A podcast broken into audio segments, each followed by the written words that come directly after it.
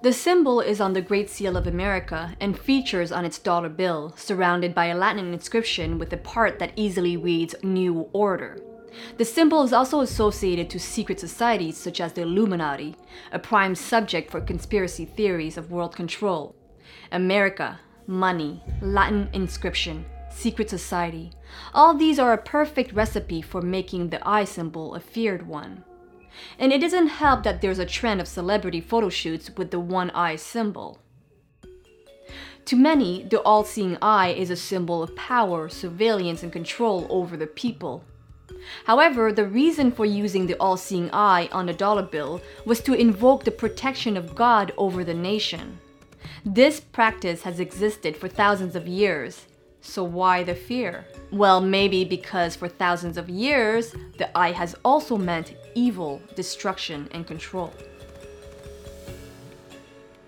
Hi, my name is Sandra Nagorchong, and welcome to Chasing Gods, where we demystify symbols to understand our world and ourselves.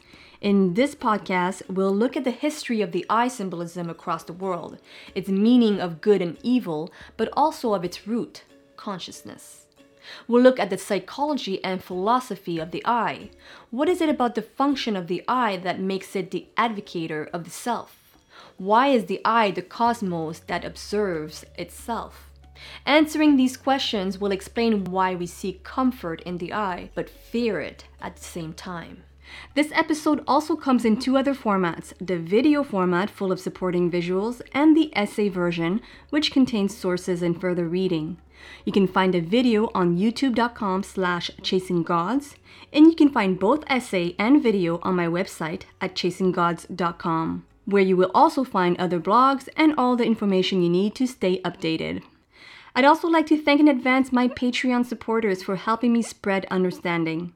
If you find my content valuable and would also like to support, please check out patreon.com/chasinggods.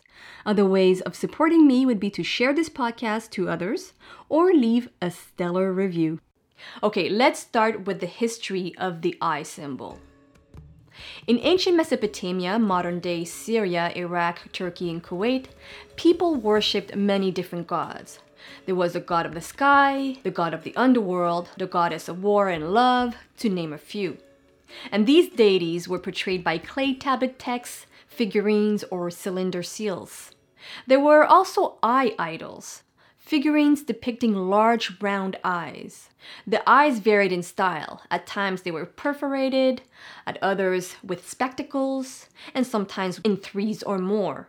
Historians found an abundance of these eye idols when excavating in the Near East, particularly in Telbrak, an ancient city in Syria, in a religious complex later labeled as the Eye Temple. The body of these figurines didn't seem to be of particular importance, as if to bring the attention to the eyes only. Scholars say that the people of ancient Mesopotamia believed to be under the constant watch of the gods. That meant that the gods' eyes were all-seeing and protecting them, but there were also gods with the evil eye who would punish them. The evil eye could belong to any deity, but it's often been associated to Tiamat, the goddess of seawater and primordial creation. Tiamat has also been represented as a gigantic monstrous snake. Mesopotamians believed that sickness, death, and natural disasters were inflicted due to the wrath of the gods. These events arose unexpectedly, and this caused them to be in a lot of fear. Their well-being was in the hands of the gods. It's understandable why one would often pray, asking the gods for protection. Ancient Mesopotamians would offer sacrificial gifts as they made vows, wishes, and bargains with the gods. Offerings were also given as a thank you when a favor seemed to have been realized. Along with the eye idols, archaeologists also found many figurines of what seems to be worshippers praying with wide open eyes. These may have been devotive offerings to the gods, a symbol of being under the care of the god, while expressing, "I am aware of your existence. You are my god, I worship you." The eye idols, on the other hand, seem to symbolize the constant, all-seeing divine quality of the god or goddess whose statue would be present in the temple. The watchful eyes also came in the form of amulet, to be used as a sort of a lucky charm for protection against the evil eye. The eye could be also reduced to just an eyeball. This eye stone was dedicated to Marduk, a patron god of the city of Babylon. There's an inscription inside of it praying for protection for the king of Babylon. To the Mesopotamians, the evil eye could be projected by the gods, but also by humans.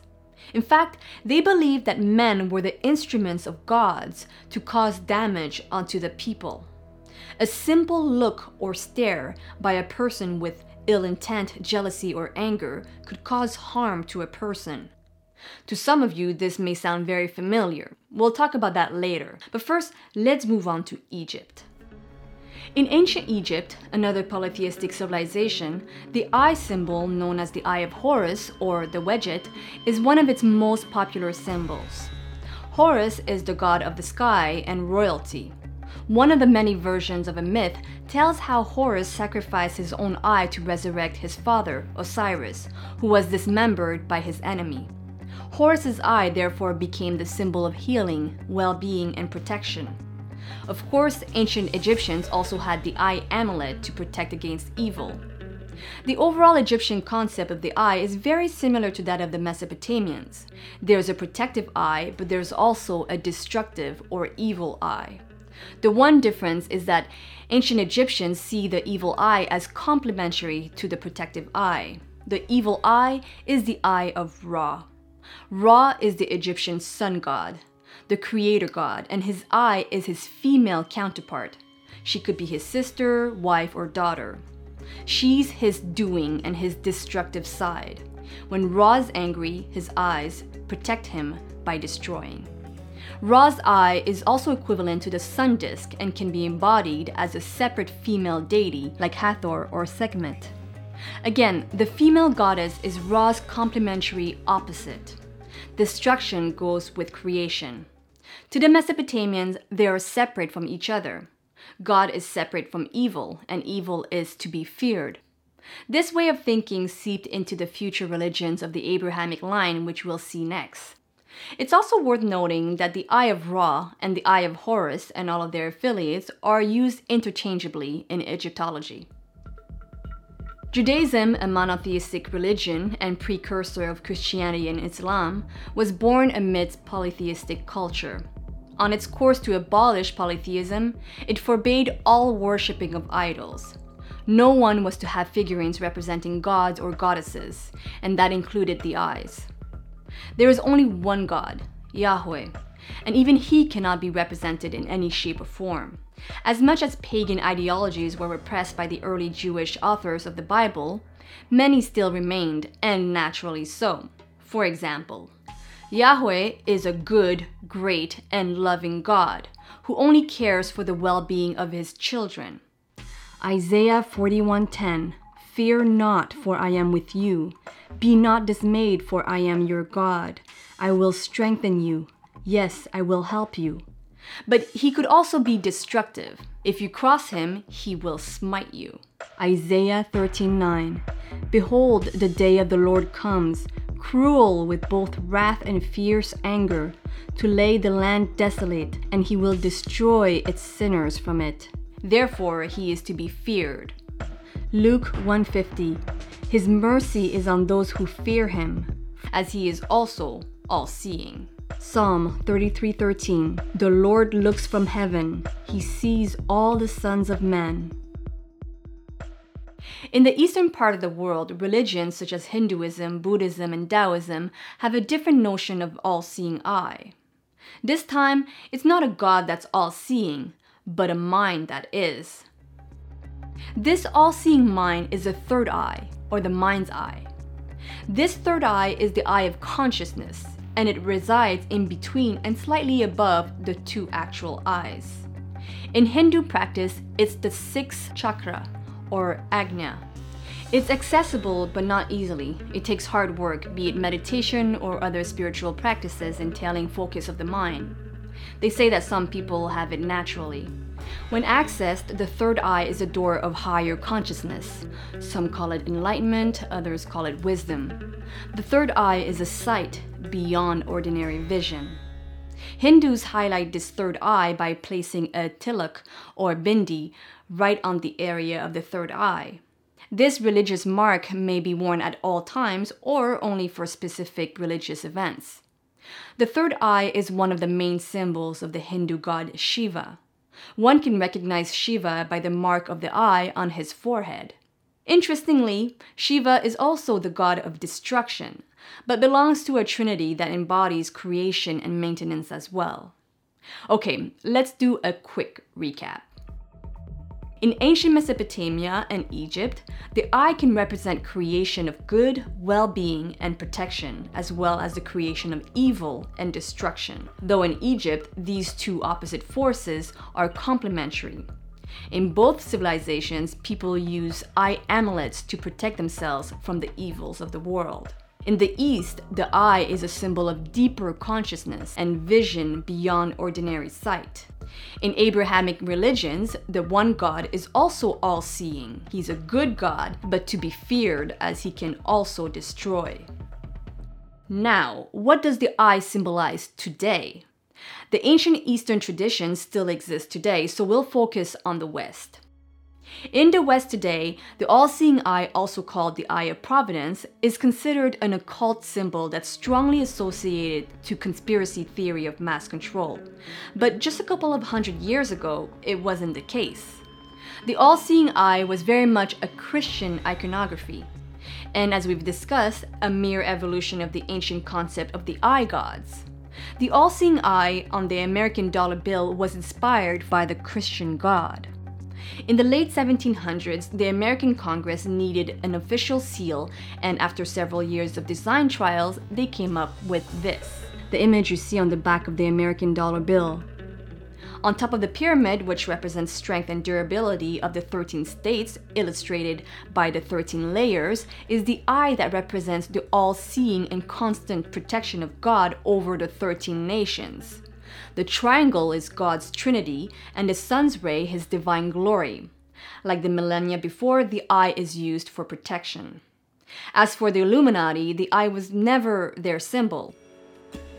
The popular thinking is that they're an extremely powerful group who controls the world, but the Bavarian Illuminati were actually against oppression. They despised church and governmental control. They were a secret group of like-minded individuals who aimed for change and shared their knowledge and wisdom, hence their symbol of the owl. Their growing popularity threatened the authorities, so they were banned in 1785. But to this day, conspiracy theorists insist that they still exist and are the puppeteers of the government and major world events. Their claims, however, are unfounded, and somehow the symbol of the eye was attributed to them to project fear and control. Understandably so, the eye is also a symbol of surveillance and control, like in the cover of George Orwell's fiction 1984, foreshadowing a society in constant surveillance. The eye is the only logical image that depicts a message of "you're being watched, make a wrong move, say the wrong thing, and you will be punished." We'll speak further about other psychological aspects of the gazing eye later. The eye of control parallels the ancient evil eye of God in the sense that it causes one to be in constant fear of repercussion. Speaking of fear, the eye amulet used in ancient Mesopotamia and Egypt has also endured thousands of years and is alive and well today. Not only there, but in many parts of the world, such as Greece, Portugal, Pakistan, and as far as South America.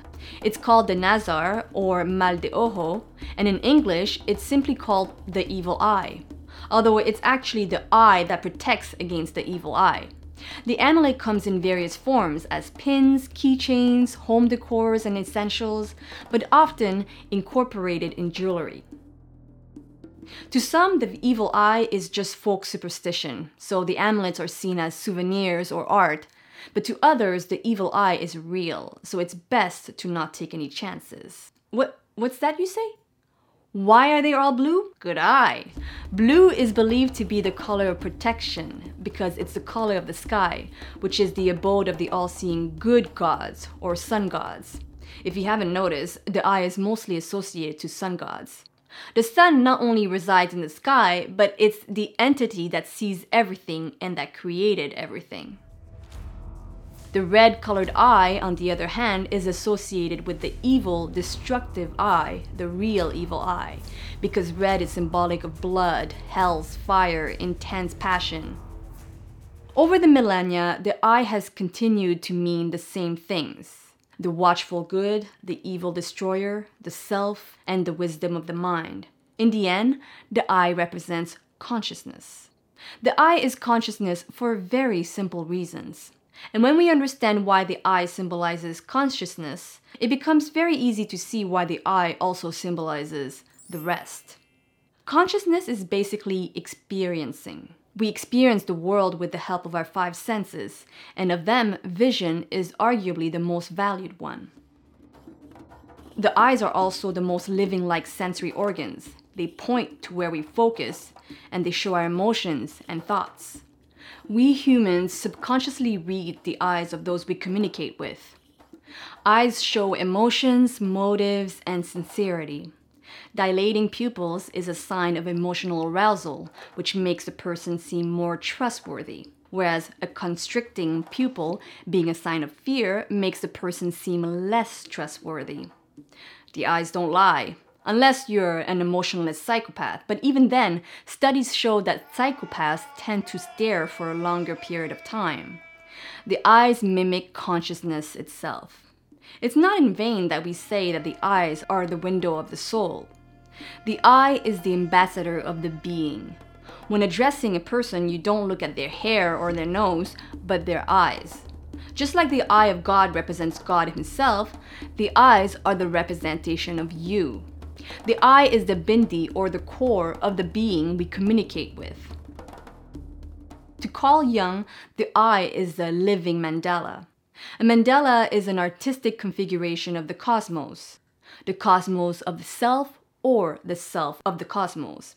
It's rich with symbolism and could also depict a metaphorical journey to enlightenment.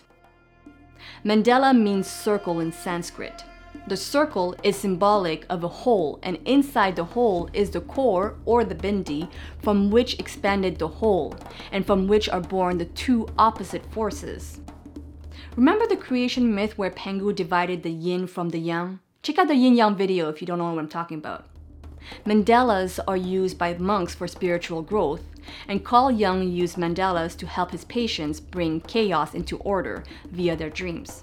The eyeball, with its pupil and iris, is like the mandala configuration. The eye represents the inside world, but it also observes the outside world. There is a feedback loop between the two worlds, or perhaps they are just one and the same. The eye therefore represents the cosmos that is conscious as it observes. Seeing someone confirms their existence, but being seen by someone also confirms our own. Being seen increases our self-awareness, let alone engaging in eye contact. The eye observes and can't help but judge. Being watched and judged has been one of humans' most basic fears. It's no wonder that a symbol of an eye could instill fear. A study has shown that people acted more altruistically if they were exposed to an artificial eye on a computer screen. To observe the eye requires light. It's light that allows the eye to discriminate between all the colors of the world, and therefore images. God has been equated to light for millennia. Lately and arguably, so has consciousness. One can entertain that God equals light equals consciousness. For as long as consciousness exists, opposite forces will as well. The eye may be that of the watchful good or that of the ill-wishing evil. That's why the iconography of the eye can rouse two different emotions, one of trust and one of distrust. It's who's behind the eye, or associated to it, that will bring meaning to the eye. Thanks so much for listening, guys, and I'll see you on the next Chasing Gods episode.